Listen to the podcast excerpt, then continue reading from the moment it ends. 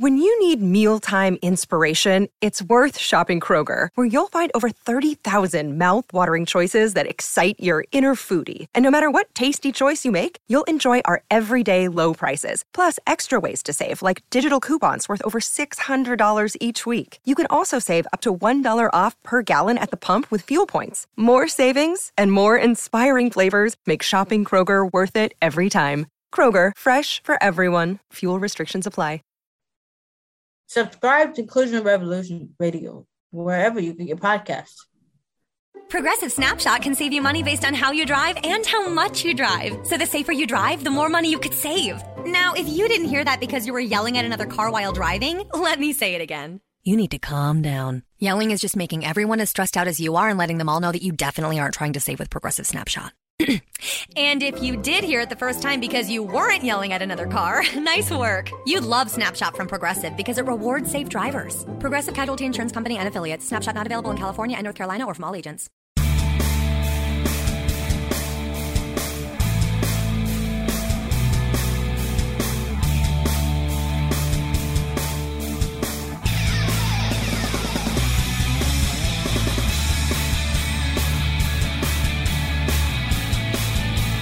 Everyone, and welcome into Stack Stacking the Box. I am Matt Verderame alongside Josh Hill. As always, we're recording on a Monday afternoon, so getting it going right at the beginning of the week.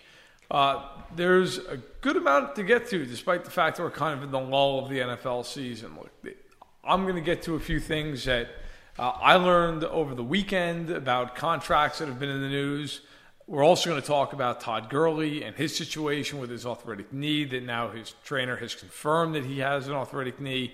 And then the Los Angeles Chargers, who always seem to kind of be a favorite going into the season. Some years it works out better than others. Recently, though, some of their players have started talking about uh, just how good they expect to be. And so we'll kind of hash out where we see them in the AFC hierarchy, in the NFL hierarchy for that matter. Uh, but certainly, Melvin Gordon and Melvin Ingram both uh, believe that they are going to be Super Bowl champions at the end of the year, and they're not afraid to say it. So, with that, uh, Hill, just thoughts in general right now at the midpoint of June on the NFL schedule. We're almost to it, almost the beginning of the season, and uh, I guess this is we can do the uh, memorial service for Josh McCown. He's not dead, but his, yeah. his, His career is career over. is. His uh, 10 teams he played for. Josh McCown, my greatest Josh McCown memory is he gave us what is probably one of the single greatest audio clips of all time. When- Allen. yeah, when the Cardinals knocked the Vikings out of the playoffs, well, in Week 17, ended their playoff hopes because I forget who it was. It was like David Boston or somebody caught a pass Yeah. the, in the end zone, Something and it's terrible. just Paul Allen's already screaming, "No, no!" And it's like, oh, that was the greatest. I remember listening to that on the radio on my Walkman when, when it happened. It was like, good lord, but. That's the uh, the lasting Josh McCown memory. He'd been in the league since 2002. Uh, it's incredible. Uh, and he actually really did have a pretty good career. I know people always look at him and say, well, he's a backup. Yeah, but he played for, what, 18, no, 16 years, was it? Six, 17 Yeah. or something like that? I mean, played forever. So, and I believe, by the way, if memory serves, it was Nate Poole who caught that touchdown pass. wow. Yeah, the Vikings had a collapse down the stretch. and the Cardinals, if they lost that game, would have had the number one pick in the draft. Yep. And they won. And, you Is know, that the they- Larry Fitzgerald draft, 2003? I think, I think so. I think so, because Boldin was on the team at that point. So. oh yeah. You might be right. So if that's the case, it ended up working out okay for them. Um, but yes, that is one of the great calls of all time. Now, so this weekend, I was working on my column, stacking the box, the, the column version of, of this uh, vertical. And so, oh, actually, hey, before we hit any of this, big announcement, huge announcement. Stacking the box now has swag. That's right.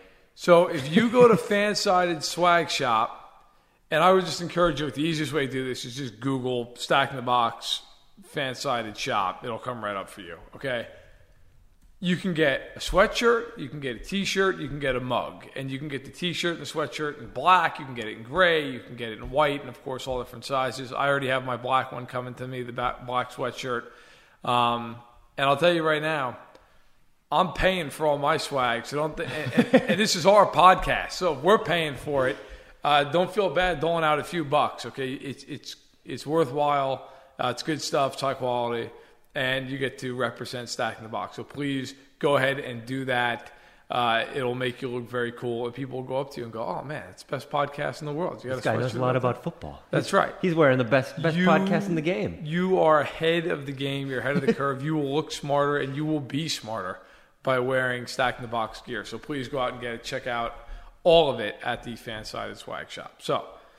Sorry for that little PSA at the beginning, but we're excited because we've been working on that for a while. Shout out to our video editor, Hunter Armour, who really was spearheading that challenge and, and made it happen. So, back to Stacking the Box, the column, which I led with this week about the Jacksonville Jaguars and the story that came out about now a week ago that Jalen Ramsey was not going to get uh, a contract extension even negotiated this offseason.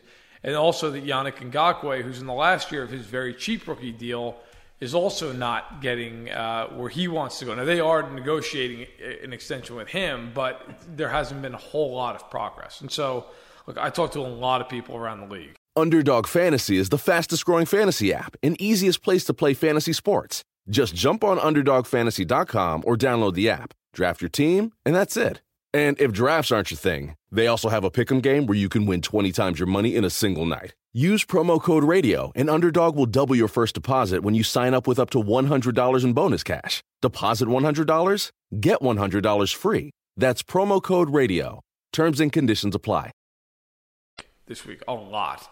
Uh, spent plenty of my Saturday on the phone with different people, uh, ranging from execs in the league to agents, and kind of tried to find out like why is that the case. And we ended up touching on a whole lot of stuff from Jacksonville, which was the original idea, to Chris Jones in Kansas City, uh, to something I found out about Joey Bosa with the Chargers. So to get into it, look, there's this thought that Jalen Ramsey should be extended right now because he's a great player, and certainly he is a great player. That, that's not up for debate. I'm, I'm sure Jacksonville will tell you that. However, Jalen Ramsey has two years left on his rookie deal. He has his fourth year, which is this year, and then his fifth year option next year, which it becomes more expensive, but still it's a bargain. A couple points are made to me around the league that I think are, are interesting and worthwhile. One is the current collective bargaining agreement was negotiated back in 2011, and since that time, which is when the rookie wage scale went into effect, guys have not gotten their contracts renegotiated after three years on a rookie deal, especially guys who are, who are first round picks who have five year contracts and not four. Okay. The only exception for that are quarterbacks. We saw Carson Wentz recently get extended. Yep. We'll see this offseason Patrick Mahomes and Deshaun Watson, I'm sure, get extended. So quarterbacks are a different beast because their numbers just keep going up and up and up and up annually. And so you're better off extending a guy early. A guy like Jalen Ramsey, it was pointed out to me look, look at Xavier Howard. Now, he had one year left on his rookie deal with Miami, five year, $75 million contract. He is at the top of the mark right now in terms of average annual value and overall value for corners. But Trumaine Johnson a year ago signed that almost exact same contract. Now he was a free agent, so he had a little more leverage. Howard not as much as a rookie, but 15 million, 15 million. The cornerback market is not escalating the way other positions have escalated. So that's something to keep in mind. So if you're Jacksonville, you're looking at that. You're also looking at that Ramsey has two years of cheap control, and you're not willing to rip those years up. And so if you're going to do an extension with Ramsey, you're going to say, okay, look, we'll do an extension, but it's going to be, you're going to work these two years first at the current rates. And Ramsey's not going to do that. His agent's not going to do that. They're going to want to say, no, no, no, no, no. We're going to rip this thing up right now. We're going to start out now on a five year, $80 million contract or whatever it is. Um, so I'll, I'll let uh, you jump in, Hill. I don't want to just dominate the conversation, but kind of had to get all that out there first to get the ball rolling. That is the thought process around the NFL, and I find it interesting, especially based off of just the, the length of these contracts and how much that factors in, not necessarily just the talent of the player. Yeah, I mean we've every offseason we see these huge contracts get handed out. We try to equate them to NBA contracts or equate them to MLB contracts, and there's you just can't the way that the collective bargaining agreement is structured, and that's why I'm really interested in seeing what's going to happen with this potential lockout that we have coming up in a couple of years. Right. Is are we going to find a way? Are the players going to strike back? Like that's essentially we thought it was going to happen. Was 2011? 20, yeah, yeah, yeah, the, yeah. the last lockout. It kind of happened with the basketball lockout when that happened right around that same time, with the allure of all the television money is coming to basketball. So you guys are going to be fine. Don't worry about it. And we had one big year of free agency with basketball, and that was it. Like most of those contracts are bad, anyways. So I'm interested in seeing what what that's going to do in football. Are we going to see these the Antonio Browns of the world? Are they going to the Earl Thomases of the world who are fighting for better pay, better contract situations with the players? Le'Veon Bell sitting out an entire year and then getting dogged because he earned less on his Jets contract than he maybe would have if he would have re-signed with the Steelers. Even though we knew the Steelers damn well weren't going to give him, they weren't backing up the Brinks truck to keep Le'Veon Bell. That's just not how they operate are we going to start seeing players finally get contracts that they think are fair? Because that's essentially what this all is. Jalen Ramsey's like, you know, he's giving the old Goodfellas, F you, pay me. Like, come on. And it's like, which on the one hand, I am with Jalen Ramsey and the players because I think they need to get paid. But on the other hand, you know, Patrick Mahomes deserves to get paid because he's the MVP. Deshaun Watson deserves to get paid because as we illustrated last week, he's playing in the football equivalent of Berlin. Like he's on the wrong side of that wall. Like was it East Germany? He's on the east side. Yeah, he's on the east side of the wall with uh, good old Bill O'Brien. Uh, Jalen Ramsey, like he's a good cornerback, but it's been a little It's been a minute since we've talked about how good he is. Football, you need to be at the forefront all the time. You need to be Aaron Rodgers, who has been good for the last decade. Yep. But then that dovetails into do you need to be a generational talent to get paid? I don't think so. Do you need to be a generational talent to have a good contract or a fair contract? No, you don't. No, and you know, that's a good point, though, about Ramsey. I hadn't talked about him for a second because I had someone in the league flat out say to me, Xavier Howard right now, I think is better than him, which surprised me, to be totally yeah. honest. I, I, mean, I think of Xavier Howard as a good player, but the, the person I was talking to within the league said, I, I think Howard's better than him uh, at least right now. And he said, look, Ramsey was the best corner of the game a year ago. Mm-hmm. This past year, thought his play dropped off a little bit, and then cited Pro Football Focus and said look, his his numbers, his grade was down 19 points from a 91.6, I believe it was, to a 72.6. Mm. Now, look, you can parse all day long how much you believe in PFF and how much you put stock in that, but some some teams do, so it does matter. Uh, at least to an extent, depending upon what team you're you're talking about. And I'm not sure to be upfront, how much Jacksonville puts stock into Pro Football Focus mm-hmm. grades. Um, but that's just one thing to consider. then you get to Ngakoue, who's on yep. Jacksonville. A lot of people listening to this podcast are probably like, "Who's Yannick Ngakoue?" Because he's an underrated, under the radar star. Oh yeah, he's 24 years old. He's been in the league three years. He's 29 and a half sacks. Yannick Ngakoue can play. He's good, really good play. He now he was a third round pick, so he's on the last year of his four year rookie deal. Mm-hmm and he held out of OTAs, held out of minicamp. So the Jaguars, they take a hard line stance with this stuff. They, you know, Shad Khan, the owner, they will levy the fine that they are allowed to, and they will stick to it. Mm-hmm. So Ngakoue is going to pay that fine, and it's uncertain right now, according to league sources, whether or not Ngakoue is going to show up to camp. There's there's no indication yet either way. Um, I kind of did a, a player comparison, talked to some people again in the league, and there was a thought that maybe he's going to get a Dee Ford type of contract. Now, Dee Ford mm. got a five year, $87 million deal from the Niners after being traded over there from the Chiefs. Ford and Ngakoue are similar players, at least in the eyes of a few different talent evaluators I spoke to, who said, look, they can both rush the passer. Both guys are liability against the runs, uh, or liabilities against the run, rather, and both guys, no character concerns. Uh, now, keep in mind, Ford was on the tax. He had already played out his rookie deal. He has a lot more mm-hmm. leverage. He's already more expensive. So you'd say, well, then why would Ngakoue get as much? Here's why. In three years, Ngakoue had only one less sack than Ford did in five years. Ngakoue doesn't have any injury history, and he's four years younger. Yep. Problem for Ngakoue, still on his rookie deal. Mm-hmm. So he doesn't have as much leverage. He plays this year out and he has another 10, 12 sacks. He's going to get paid a heck of a lot more than Dee Ford. Okay. But for an idea, we talked about the corners and how that market has stayed flat, 15 million a year, 15 million a year for the top guys. I wrote in my column two years ago. Melvin Ingram signed for $66 million over four years. Mm-hmm. Think Melvin Ingram, if he was a free agent right now, would be signing for four years and 66 million bucks? He'd be looking for. Demarcus Lawrence money. He'd be looking for Frank Clark money. Yep. 105 over five. Right. So just goes to show where this market's headed. But if Ngakoue wants to ensure generational wealth right now, it's going to, to probably take a little bit less because he's still on that rookie deal, and, and Jacksonville can play that out. They can tag him again. Whereas, obviously, in, in the case of Dee Ford, that wasn't going to happen. Ford was already tagged, and he was going to cash in one way or the other. Yeah, I mean, Ngakoue is a guy that we talked about two years ago when we were saying that the Jaguars were going to have this top five defense, and nobody. And even then, like he was a big piece of that team. So if he hits the market, you don't even need to look outside of the state of Florida for somebody that will want to go get him. Like if I'm Todd Bowles and I'm looking at Ngakoue's out on the market, I'm giving him 105 million, eh, assuming that he goes off like he he continues on this trajectory that he seems to be on here.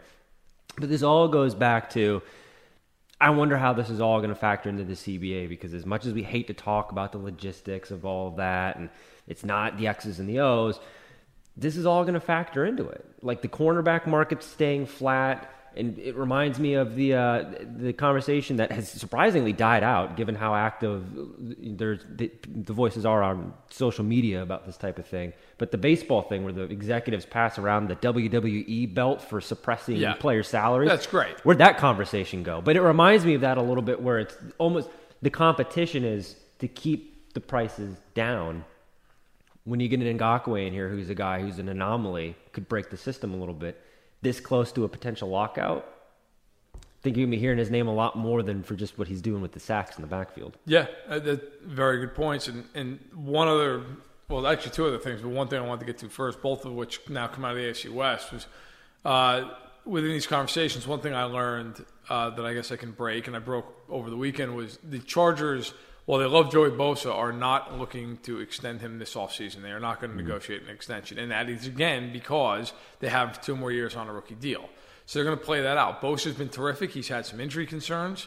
Uh, Jamie's log, progressive. The Harrington's backyard, day four, 2:18 a.m. I've been camping outside the Harrington house for four days now, proving that Progressive has 24-7 protection. Mr. Harrington says I don't need to do this since Progressive protects 24-7 is a pretty easy concept to grasp, but I'm going to stay and prove my point. Besides, there's a big tree branch over the roof, and I think it's planning something.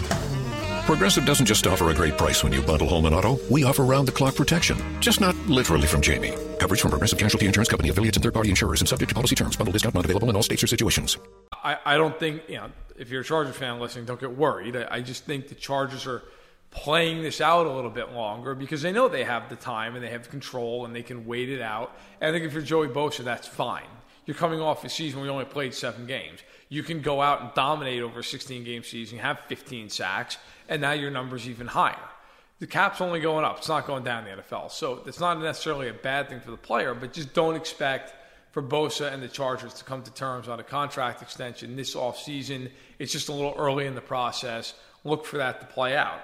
Uh, my last point from these conversations I had, and, and, this point coming from a lot of conversations, uh, Chris Jones and the Chiefs it's been assumed that that contract extension was just going to get done. Well, it may, but it shouldn't be assumed. Uh, from talking to multiple uh, sources around the league, Chris Jones wants a contract very similar to what Frank Clark got. Okay, which again was five and 105. Mm-hmm. Uh, I believe it was 65 million guaranteed. My understanding is Chris Jones in the first three years of his contract, he's on the last year of a rookie deal. He's making 1.2 million this year. My understanding is that Jones's camp wants the last year of the contract ripped up, and they want to make 65 million guaranteed over the next three seasons within the framework of a deal very similar to Clark, which is to say five years and approximately you know 105 to 110 million. Mm-hmm. So the Chiefs are very hesitant to do this. From everything I understand, look, they don't want to rip up the rookie deal because they're getting him for 1.2 million. Why would you pay him 20 if you don't yeah. have to, right? They could tag him next year. The Chiefs don't have a ton of free agents next year. The only ones really of, of major note are Chris Jones and Tyreek Hill. And Hill's situation, who knows? Yeah. So th- there's some questions there. The Chiefs have been active in, in extensions recently. Mitchell Schwartz got an extra year on his deal. Harrison Butker uh, Fansided broke that contract, five years, nine million plus guaranteed. Ian Rapoport had the overall value at about 21 million. Um, and so the Chiefs could play it out with Jones. If they tag him twice and just have him this year as his number, it's about three years and 42 million. Beats having to pay 65 million over yeah. three years, right? But if you're Jones, you're looking at that going, well, hey, Frank Clark hasn't played it down in Kansas City and he got 105 million bucks. Mm-hmm. Where's my money? Yep. Difference? Clark played out his entire rookie deal and was on the franchise tag. Mm-hmm. All comes back to leverage. Okay, and I'm not trying to make this into a business podcast, but hopefully everyone is learning something because I certainly did this weekend. I, I learned a lot. It was very interesting. But the Chiefs love Chris Jones. It's not about whether or not they want to keep him. They- They know how important he is. He's a tremendous asset. You're talking about a player who, frankly, last year I thought was the biggest all pro snub in the league. Oh, He was a Pro Bowler. Uh, 15 and a half sacks from a guy who plays in the interior and played 60% of snaps was ridiculous. But I, I think, look, if, if he doesn't, if his camp doesn't come off this idea from that that they need to rip up his rookie deal, they're not getting no extension. Jones will get the franchise tag come February. That's going to happen. Now, again, things change. Negotiations can take a turn. Uh, I- think, from my understanding, Kansas City is willing to go a little bit more than that three and forty-two that it would be through the two tags, but they're not going to sixty-five. You know, maybe you split the difference. You know, maybe you get around fifty, something like that. But if, if Jones's camp won't budge and says no, it's got to be three sixty-five and it's got to start right now, I think you're looking at a situation where they play this thing out, and it's a franchise tag, and that- that gets precarious for, for both sides as to what ends up happening. It does. And it kind of leads into our next topic that we want to talk about because time is a flat circle, and we always go back to the conversations that we have in the past. This one specifically being running backs aren't that important. Um, that's something that Bruce Arians actually said today when he was talking about the Bucs. He, he said that he's not going to overpay the running back position, and he specifically cited Todd Gurley and David Johnson Yep. two different injuries, two different types of running backs, but both are very, very well paid, and neither of them are on, or one of them's on a winning team, but didn't factor into the winning too much. We didn't see a lot of Todd Gurley in the NFC Championship game. We were screaming that in the office we were watching. We're like, Yep. Where is Todd Gurley? And then we didn't see much of him in the Super Bowl either, in which the Rams didn't score a ton of points. This prolific offense goes flat. David Johnson, kind of the same thing, gets hurt, but he's not part of a winning team, but he's paid a lot of money in Arizona tied up with him. Todd Gurley his knee. That is one of the biggest subplots of the offseason. That is one of the most troubling subplots of the offseason because it says a lot about his future and it says a lot about the Rams' future, Sean McVay's future, Jared Goff's future. Like, what's what, what say you about Todd Gurley and this knee injury that is we we're watching in the Super Bowl and we're still talking about here so many months later. Arthritis doesn't get better. That's what I have to say about that. And he, I know he's in his mid twenties. He's an athlete. That's all fine and well. Arthritis is arthritis. He's human. Yep. Okay. I, I mean that that's worse to me than a torn ACL, than you Mm-hmm. know maybe even a broken leg, something because that stuff heals. You can fix that. You're not fixing arthritis. So Get the that- that's, Bengay. that's a major concern. I if you're the Rams, do I think they're the best team in the division? Yeah, because I don't think the division's any good. I think the Niners are maybe average if Garoppolo plays. The Cardinals stink, and Seattle. I respect because of Wilson and Carroll, but every year they seem to lose eight more guys off that roster who are contributors. This year was Baldwin and Earl Thomas. Mm-hmm. So are they better than the Rams? No, probably not. What concerns me is everybody talks about how great of a coach McVay is, and I, and I like Sean McVay a lot. I think he's a very smart coach. But if the Rams can't run the football, what is Jared Goff then? Scared? Like, I mean, because look, let's let's be real about this. I like Brandin Cooks and Robert Woods and Cooper Kupp as much as the next guy. None of those guys are Hall of Fame level talents. That offense is based off of scheme, and and it certainly really hums when Goff's playing well and McVay just has a, just a streak going of quality calls. And, and you could say that about any offense to some degree, but you look at a team like Kansas City or New Orleans, those teams have just Hall of Fame level talent mm-hmm. on the offense, whether it's Mahomes or Brees or Michael Thomas or say what you want personally about him, but Tyreek Hill or Travis Kelce.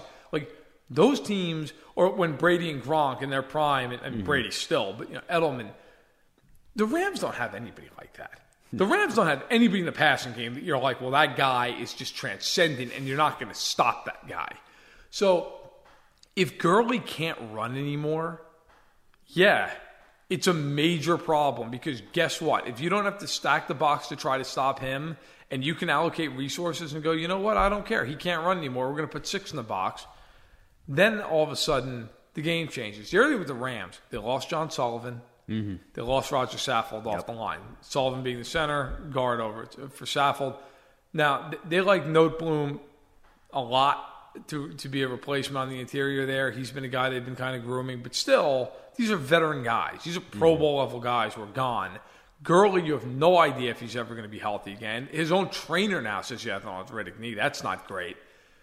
I think the Rams might be a team that we're looking at at about week eight and going, what is going on? Why is their offense 15th in the league? Mm-hmm. And why is why is Goff completing 60% of his throws instead of 67? I have a feeling it's going to be because Gurley's knee is flaring up and Goff is having a very hard time against boxes that aren't stacked. Yeah, and I we went over records a couple weeks ago, and I actually had the Rams and the Bears as my regression candidates.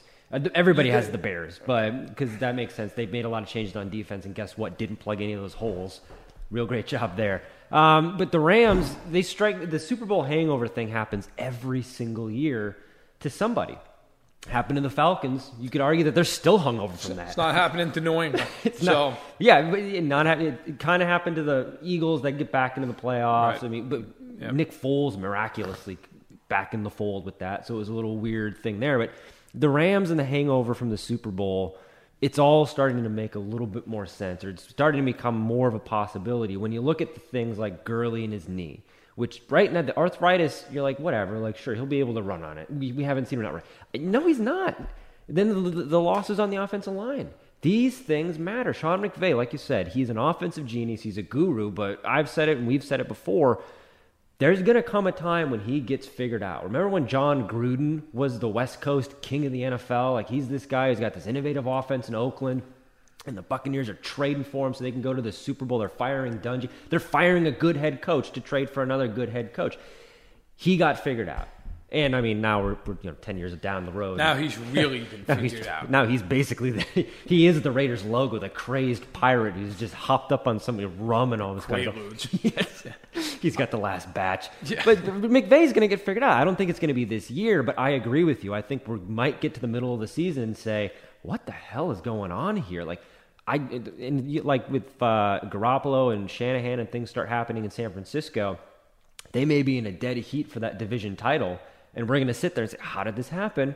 Well, rewind to right now. All of the signs are here. Offensive line questions. There's no discernible weapon on offense. Yep. In the receiving game, I mean, Tyler Higbee says hello, but And then he says goodbye. he says goodbye right away. So, but I'm I'm with you. The Rams. I don't think that this is gonna, they're going to miss the playoffs. This is going to be a thing No. where all of a sudden we're this is a total change. But the writing is on the wall for this not to go as swimmingly as people may assume, just because McVay. And McVay, one thing about him is they play 11 personnel the entire game, which is, for anyone who doesn't know, uh, it's, it's just three wide receivers and a back and a tight end. So uh, they never come out of that. When you don't come out of that, it's very easy to say, okay, well, then guess what? We're going to play this personnel package defensively now. You got to be able to match up. And you've got to be smart enough to be able to you know, do some different things. I'm not sitting here saying, oh, it's easy. If it was easy, McVay would be a terrible head coach. He's not. He's a very good head coach because they do a lot out of those, that formation. They, they have a out of that uh, scheme. They, they do a million different things with formations and whatnot. But yeah, the Rams have issues, and I don't know that Goff is that good of a quarterback without Todd Gurley. I, I think Goff. I don't think he's bad. I just don't think he's an upper echelon guy. Like for you, would you say Goff is a top ten quarterback in the league? I- would have to think about it really hard because you you have to go through the ten quarterbacks who are better than him. I think you can do it. I guess the question is, would you rather have Matthew Stafford or Jared Goff without Todd Gurley? They both will have played with C.J. Anderson though, so Oh, that is true. the great CJ. You know, I, that's a good question. I don't know.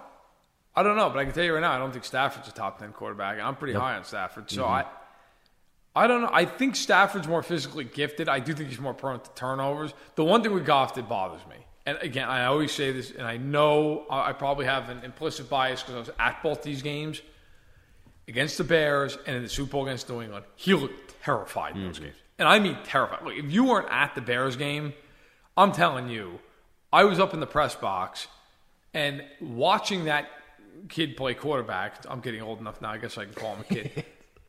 he looked horrified. He looked like he just wanted to get off the field and go home.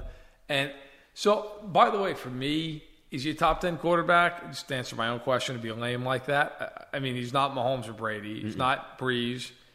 He's not Rivers. He's not opinion. Luck. He's not Luck He's or not Wilson Rodgers. or Rodgers. So that's seven. Uh, I mean, you go past that. Matt Ryan, I'd take Matt Ryan over him. Yep, for sure. I think- Roethlisberger. Yep. I would you take Cam Newton over him? I would. I would take Cam Newton over Jared That's Goff. close. I wouldn't, but I don't think I don't think Cam Newton's a top ten quarterback either. I so. wouldn't. I'll tell you right now. I take Mayfield over. Ooh, good call. I take Mayfield. and That's ten for me. And then if Wentz is healthy, I take Wentz. Mm-hmm. Okay. Stafford is arguable. Newton for me certainly arguable. Uh, you know, Joe Flacco inarguable. um, you know, but you go down the list. I think Goff probably somewhere around. And Deshaun Watson's another guy. I, Oh, I'd yeah. say is right. I'd probably take Watson. I think if Watson wasn't wasn't being coached by by just an absolute sideshow of a situation in Houston. I think Oh. he's one guy. I actually feel bad for Deshaun Watson. We don't have to get into this because we talked about this last week. Oh. If you took Deshaun Watson and gave him an actual head coach and an offensive line, Deshaun Watson would be a top six quarterback in the league. Easily. But he has a terrible offensive line and he has Bill O'Brien. So it is what it is. Um, all right, so let's let's stay in Los Angeles Mm-hmm. because I teased this at the beginning of the podcast. The Chargers, Yep. twelve and fourteen last year, had some quality wins down the stretch. Beat Kansas City and Arrowhead in a game I, I don't ever want to talk about again. Uh, we were both there. we were there. Um, I had to hold you back from jumping off the upper deck. the best was the guy behind us, so I can't repeat what he was saying. He was about a 20 year old Chiefs fan, and he he was schnockered to say the least. But just in his seat, there's nobody else in this 80,000 seat stadium, and he's sitting in the seat just screaming expletives at players who have long gone into the tunnel. So that was a good time on both teams. Um, all right, but the Chargers 12 and 4 last year. Finished second in the division. They lost tiebreaker to the Chiefs, but they beat Pittsburgh on the road last year. They beat Kansas City on the road. They beat Seattle on the road. Yeah. They beat Baltimore on the road in the playoffs after they lost to them really cost them the division week 16. Uh, and then they went up to New England, and a lot of people, including myself, thought the Chargers were going to win the game. That did not happen. Uh, that that game was over at the anthem. so How do you make a radio ad for an 8K TV that conveys the feeling of 33 million pixels with over a billion shades of color hitting your eyeballs? This is the best we can do. Samsung Neo QLED 8K, unreasonably good. Flash forward to this year, the roster's not changed a ton. They they do add uh, a couple of rookies that might make an impact. And Jerry Tillery, the the, no- the uh, defensive tackle out of Notre Dame, Nasir Adderley, safety from Delaware. Some people thought would be a first round pick. They lost Tyrell Williams uh, to free agency with the Raiders signing him. But by and large, pretty similar team coming back.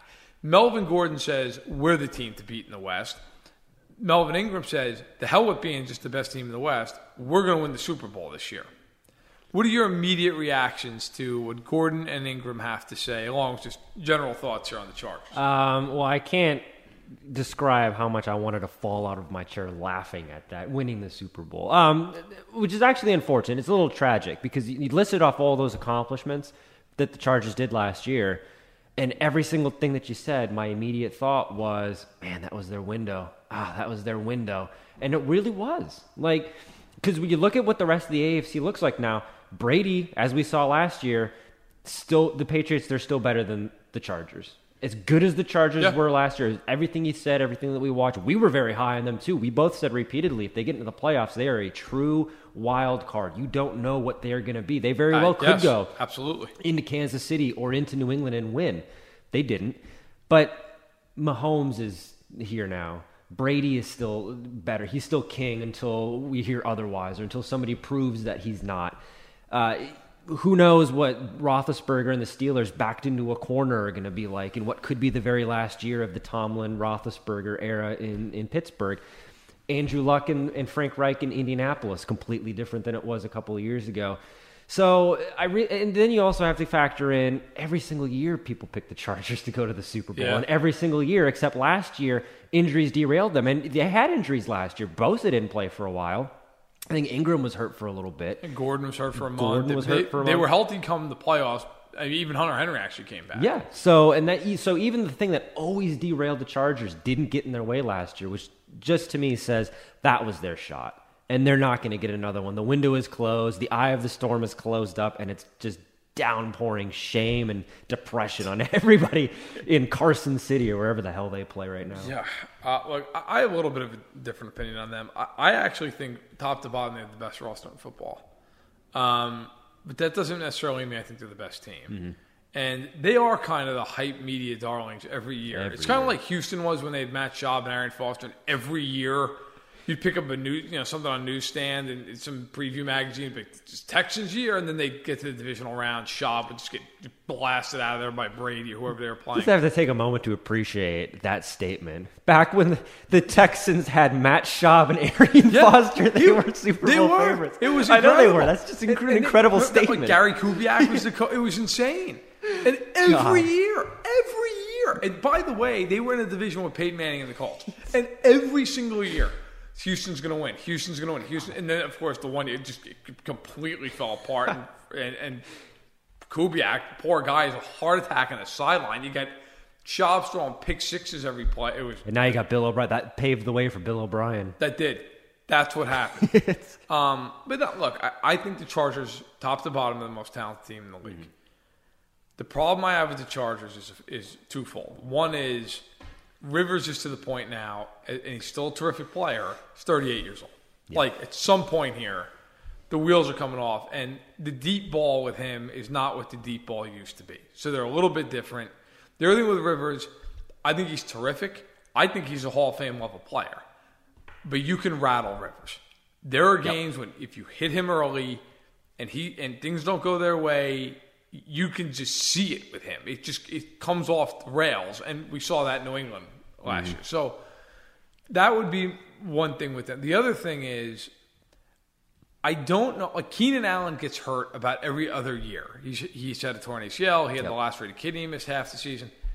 If he gets hurt for any real length of time this year, who are their receivers? I'm sorry. Look, Mike Williams, that's all fine and good. Mike Williams not number one receiver. At least never proved to be. Nope. Hunter Henry, I, I think Hunter Henry's talented, but he's he's never done anything. He's coming off a torn ACL. His rookie year was promising, but it wasn't spectacular. Uh, you know, I like their backs a lot. They have a very deep backfield. Austin Ekeler, I think, is underrated. Their offensive line's not great. The point is, I think the Chargers are a very good team because they're well rounded. But I don't look at the Chargers and say, well, that one part of them is great. Yeah. I think it's all maybe the secondary because uh, Desmond King's underrated. Casey Hayward was a little older. Derwin James is phenomenal. But there's nothing. They don't have a great defense. They don't have a great offense. They're probably very good in both categories. But New England, because of Brady and Belichick, that that nucleus is great. They are smarter than any team in the NFL. The talent level on that team is probably not even top ten anymore. But they're so smart that they make up for it. Kansas City's defense, you look at the additions, maybe it's average, maybe not even, maybe slightly below average. But the offense is great. Yep. And to me, and I still look at it this way New England and Kansas City have gears because of those parts of their team and their part, the parts of their roster. They have gears that they can get to that I don't know that the Chargers can get to. And you saw that in the playoffs last Yep. year. The Chargers started getting blown out by New England, and that thing just it just went. Kansas City, when they played New England, New England had a fast start against Kansas City. But then the Chiefs got right and started to figure it out, and that game turned into a classic. I mean, it was Yep. just a back and forth. I think if you're Melvin Ingram and you're Melvin Gordon, you have to feel that way. Well, yeah. I also think that you've never done anything to prove that you're the best team in the division or you're the best team in the NFL. No. Also, if uh, Keenan Allen gets hurt, it's Mike Williams. uh, Well, Travis Benjamin's there. He's done nothing for And then it's three the years. Dylan Cantrell show. Don't even know who that is. right, like that, and that's the. But point. that's the point, yeah. But like, if you look, you have you have Keenan Allen up right now in front of you. Mm-hmm. So like, how many games has he played year over year in his career? Not many.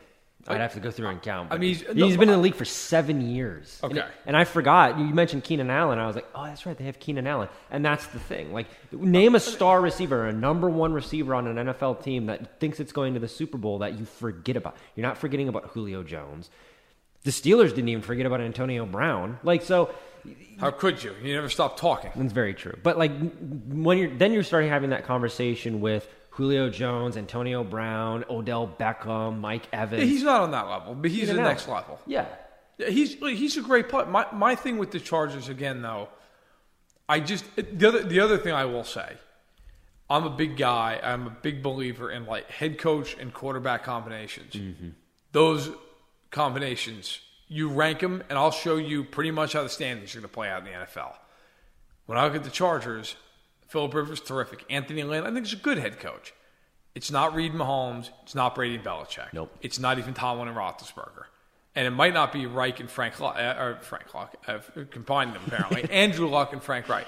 So uh, it's just when you look at the Chargers, in my opinion, I think they're very good, and I think on any given day they can beat anybody anywhere. But everybody keeps waiting for this breakout. Rivers is 37 going on 38 years old. Like he's not breaking out. This is what he is. This is who they are as a team. And every year the Chargers get this hype and then they lose games they shouldn't lose and they end up falling apart. I mean, last year, week one, they open at home against Kansas City. There's your opportunity. Mahomes is playing in his second ever career game. You're at home. You've had all year to game plan. You get blown out. Now, they did come back and beat Kansas City at Arrowhead, and then the next week at home went and lost to the Ravens. Mm-hmm. Like, it, you just, when you're a great team, you don't lose at home to the Ravens. You just, look, I don't even care if it's ugly, you, but you win the game. You find a way to win the game the Chargers just went and immediately blew the advantage that they had by losing, you know, that game. So I think they're good. Where would you put them in the AFC? The Chargers? Um, well, they're not above the Patriots and not above the Chiefs in my mind. I mean, they're a default three to me. I agree. I think where they are. Because I, uh, all of the things that I said about them negatively is true, but there's still that wild card where if, like last year, if everything lines up, you don't know what to, you don't know what you're going to get out of them. Yep. Uh, Even going into Foxborough, it's like okay, fine, they got blown out, but what happens if they go in again? Just like Right, they could bounce back the They lose to Baltimore during the regular season, then they go to Baltimore in the playoffs and they win. So I don't. It's by the way with Keenan Allen, he's played 70 games in his career In seven seasons. in seven seasons. He played 33 games in college for in three years of college. So, So he was actually fairly healthy in college. He's for 11 game regular season. but you compare, yeah, compare that to his seven year NFL career. He did play NFL, he's been banged up. 16 games the last two years. So to his credit, but the one game in 2016, eight in 2015, 14, 15. So he's he's not going to play. Now, now the question Well, is: Is he going to play three straight full seasons? Well, last year he did play in 16 games, but at the end of the year he was all kinds of banged up. Yep. He had the hip. He was he was playing very limited snaps toward the end of the season. And look, again, I- think the Chargers are a very good football team. I just don't get this fervor that everywhere I read, and, and not just from what the players have said, but I've read so many different pieces. That well, the Chargers are the team to beat the AFC. And it's like, did New England die? What, what happened to New England? I- look, forget even Kansas City for a second. New England's got to be sitting here going, yeah, hi, we went to the last three Super Bowls and we beat the Chargers like they were Vanderbilt in the playoffs last year. Like, what, what are you talking about? I don't understand. Well, First of all, right now, like, I picked Kansas City to go to Super Bowl win this year. It's the first time I've ever done it because, frankly, I can't deal with the expectation. but I picked the Chiefs because I genuinely believe with Mahomes and everything else, if that team's healthy, I think they're the best team in football. yeah. I don't think that's an outrageous take.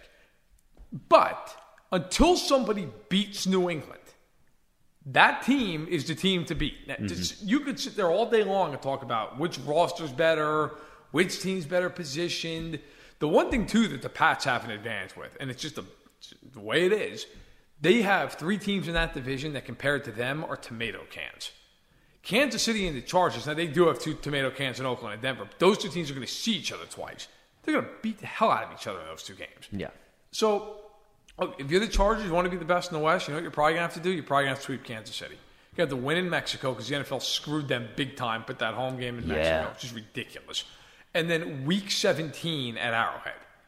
You have to beat them week 17 with everything potentially on the line, which I guarantee you, if that's everything on the line, that's a Sunday night game. The incredible thing about that, that could be you're either the one seed or you're the five. A little bit of a difference. Heads up. you're either on the road next week or you're, you have home field advantage throughout the entirety of the playoffs. But I think the Chargers are terrific. I think they're one of the top five teams in the NFL. I think they happen to be in the wrong division, mm-hmm. and, and I think, but I do think the hype train is a little bit out of control. Like, let's just pump the brakes a little bit here. They've literally with this team, they've never won anything. They've not won a division title this this decade. I, somebody, I, I wish I want to give them credit. I saw it. It was a, just a it was a fan on on Twitter responding to a poll or something, and they're like, Matt Cassel has more division titles this decade than Philip Rivers does. Oh no! And I thought about that. I was, is that true? It, it is true. One to nothing. I couldn't believe Holy it, but cow. it is true. So like, and that's again, I'm not knocking the daylights out of the Chargers. I'm just saying, let's just calm down a little bit with how unstoppable the Chargers are, because we seem to go through these histrionics every single offseason, and then the games. I I saw somebody's. I I think it was a, over at CBS Sports, and it was. I believe Will Brinson, who does a great job, and it actually made me laugh because he's he's picking the Chargers to win the division, which is fine. But he said the early part of their schedule is easy. I think they have the Colts at home, the Texans at home, the Dolphins on the road, and somebody else, maybe Denver on the road. And he's like, they should they should be four and zero, but I could also see them being one and three. And it's like that's the Chargers in a nutshell. Like, you Yep. wouldn't say it about New England. Oh, like they'd just no. be four and zero. Kansas City would probably just be four and zero. With the Chargers, like yeah, they could be four and zero.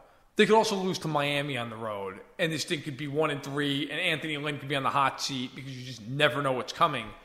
But I find it interesting. I, I like the swagger out of the Chargers. You got to have that. Oh yeah. But on the flip side, I kind of want to see him do something in the big spot before you know they start raising that banner in front of all 28 fans in Carson. yeah, 28. That's being pretty generous.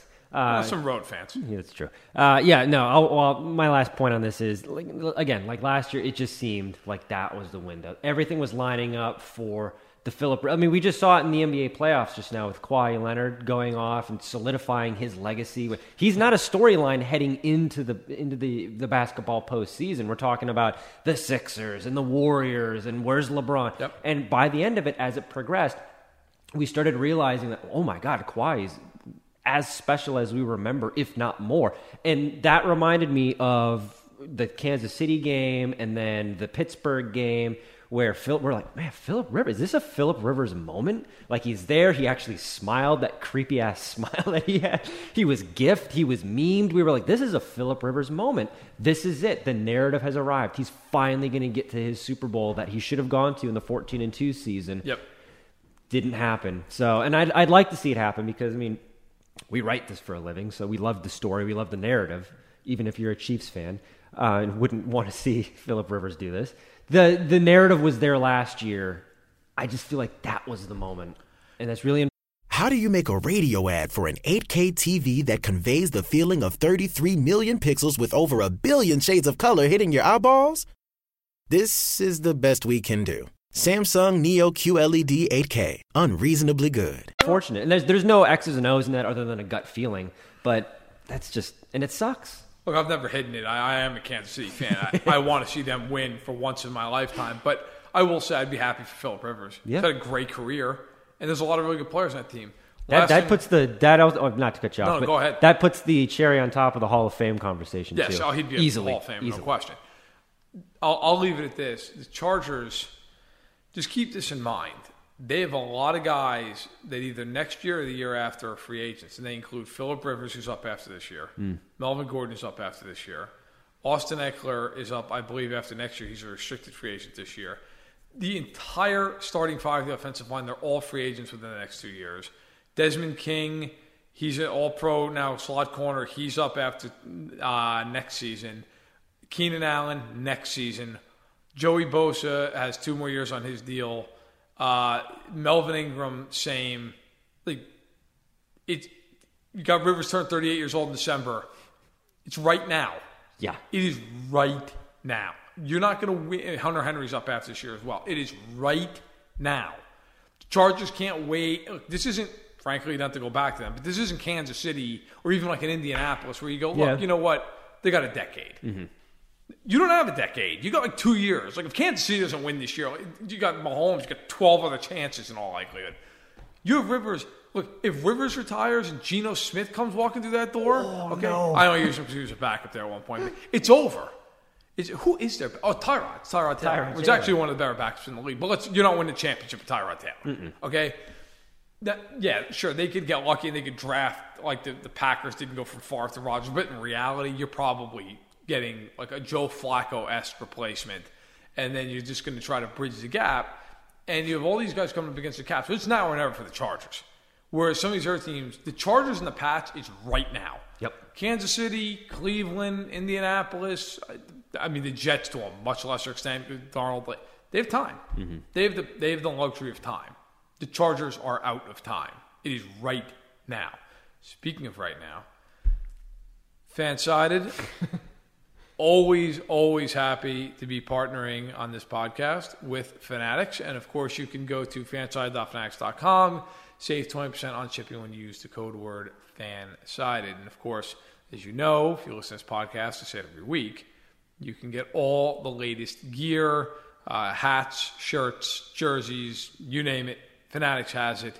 So go ahead and check them out. And remember to use the word fansided as your code for 20% off on your shipping. Uh, beyond that, I want to thank everybody as always for listening. Please follow us on Twitter at Stacking the Box, where these podcasts always go up. Please check out my column, which goes up Mondays, 6 o'clock Eastern on Fan Fanside. It's up all throughout the day. I tweet it out. You can follow me at Matt Verdam. You can follow Hill at JDAV Hill. Uh, so please go ahead and do that. And by all means, shoot us a question. Shoot us uh, any kind of comments. Like you know, we hear from you guys sometimes. It's always nice to hear even more. Um, don't be afraid to reach out if you have a question you want us to answer. We're more than happy to do so. I have a mailbag that I do now on Fridays. You want me to answer something, anything ranging from training camp to my favorite color of M&M? I'm here. I'm, I'm ask him about the Knicks. Please, Don't- God, ask him about the Knicks. I want to talk about that. That team is a mess. Kevin Durant. You know, everybody's like, "Oh, the Warriors lost. The Knicks lost the NBA Finals."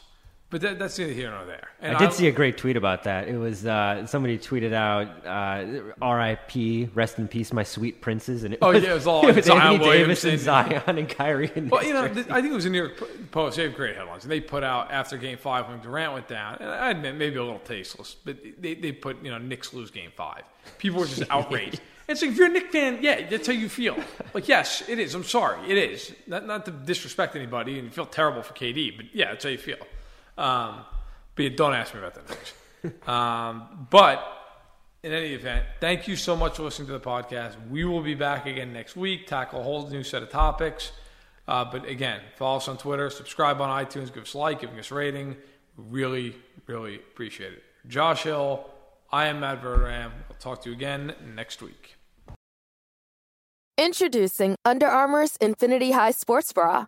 Its ergonomic design is molded to support the natural movement of your body. With cord out padding, the better breathability eliminates extra bulk without sacrificing support. And quick dry padding is Under Armour's fastest drying padding yet. When you're lifting heavy, running fast, and pushing yourself further than ever before, you need a bra that will help you go that extra mile and make you feel your best. Shop the Infinity High Sports Bra now at UA.com.